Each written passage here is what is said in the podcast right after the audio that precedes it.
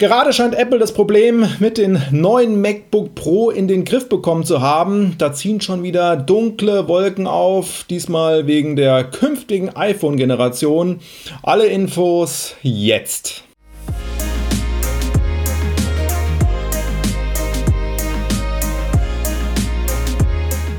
Hey, ich bin Jan von UMac mit einem neuen Podcast und mit aktuellen Apple News. Und die Themen rund um das neue 2018er MacBook Pro können wir, glaube ich, so langsam abschließen. Zuletzt gab es ja das Problem mit der CPU-Drosselung. Die CPU, besonders die i9-CPU, wurde ja runtergetaktet, wenn es ein bisschen zu heiß geworden ist.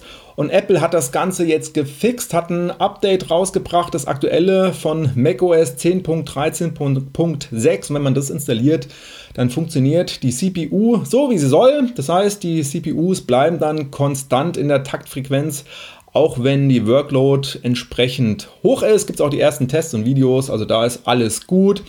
Und ausschlaggebend war ja das eine Video auf YouTube. Da wurde ja, ich glaube, Adobe Premiere getestet, ein Clip gerendert und das Ganze hatte auf dem best ausgestatteten aktuellen MacBook Pro mit dieser i9 CPU länger gedauert als bei dem best ausgestatteten MacBook Pro des Vorgängermodells. Und Apple hat dann darauf reagiert, hat sich dann auch mit dem YouTuber in Verbindung gesetzt und das Ganze dann gefixt. Und der Fix gilt auch für die i5, für die i7 CPU. Da ist das Ganze auch aufgedreht. Aber wie gesagt, dieses Beispiel war halt einfach doch doch relativ krass. Natürlich wird es nicht die volle Leistung des i9 geben. Das liegt dann aber an der Bauweise des MacBook Pro. Ne? Also hier äh, alles Metall und dann auch noch äh, ja, so ein flaches Design.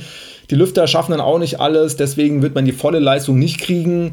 Aber das, was man ja erwarten könnte von so einem Gerät, ja, das schafft man jetzt, das passt jetzt und von daher ist auch alles gut. Finde ich auch gut, wie Apple im Endeffekt auch so schnell darauf reagiert hat, da in die Diskussion gegangen ist, jetzt auch zugegeben hat, okay, da gab es einen Fehler und glücklicherweise konnte man das Ganze ja auch softwareseitig fixen.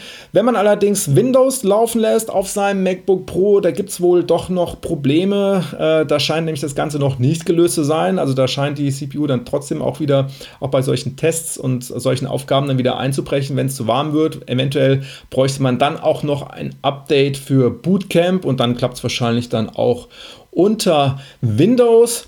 Und dann hat Apple jetzt dieses eine Problem so ziemlich gelöst. Da steht dann gleich das nächste an. Es gibt einen Bericht von Morgan Stanley. Demnach soll sich die Auslieferung des iPhone 8 und iPhone 8 Plus Nachfolgers verzögern. Das wird ja dieses 6,1 Zoll LCD iPhone sein. Und zwar gibt es wohl Probleme in der Produktion bei der Lieferkette. Die Hintergrundbeleuchtung, also dieses Backlight des LC-Displays, ja, scheint wohl nicht in ausreichenden Stückzahlen produziert zu werden. So ein Thema gab es ja mit anderer Technik im letzten Jahr schon beim iPhone X. Und deswegen ist wohl die komplette Massenproduktion dieses neuen iPhones dann auch nicht im Plan. Also läuft nicht so, wie man sich das im Vorfeld so gedacht hatte. hatte. Und deswegen wird es eine Verspätung geben. Und laut Morgan Stanley könnte das bis zu sechs Wochen sein. Und wir gehen ja mal davon aus, dass so Anfang Mitte September es ein iPhone-Event geben soll. Nach aktuellem Stand sollen auch alle drei neuen iPhones vorgestellt werden. Auch das iPhone 10 Plus und der iPhone 10 Nachfolger. Und die sollen auch pünktlich dann direkt nach Ankündigung verfügbar sein und auch gekauft werden können. Nur das LCD-iPhone, das soll dann auf sich warten lassen und das wäre schon eine ziemlich herbe Nummer. Zumal man ja davon ausgeht, dass dieses iPhone auch wirklich so ein Bestselling, so ein Bestseller wird. Ja? Also Apple will ja auch viel Geld damit verdienen.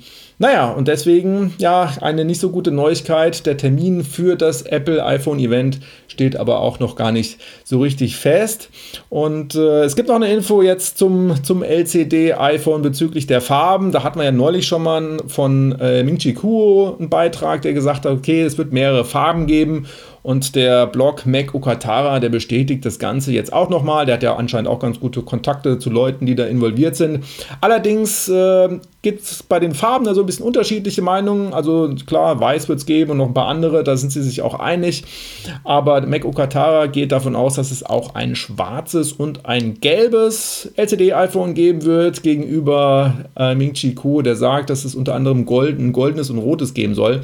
Also da ist man sich noch nicht so ganz einig. Jetzt wäre die Frage, was ist schöner, schwarz, gelb oder gold, rot? Das müssen wir uns dann halt einfach mal dann ja, für jeder für sich wissen und hoffen, dass dann, dann im, Ende, im Endeffekt dann doch die richtige Farbe kommt. Und dann kommen wir noch zu Apple Pay, denn jetzt hat eBay verkündet, dass Apple Pay auch als Zahlungsmittel, Zahlungsweise akzeptiert wird und nach und nach dann ausgerollt wird bis zum Jahr 2021 für verschiedene Kunden, für verschiedene Produktkategorien. Also da Apple ja jetzt auch, äh, nicht Apple, sondern eBay unabhängig von PayPal ist, können die natürlich noch andere Dienste dann mit aufnehmen und Apple Pay wird einer davon sein. Mit Apple Pay kann man ja nicht nur im Laden bezahlen, sondern natürlich auch im Web. Und das soll es mit dieser Folge auch schon wieder gewesen sein. Ich bedanke mich bei euch ganz herzlich fürs Zuhören und wir hören uns bei der nächsten Folge. Bis dahin.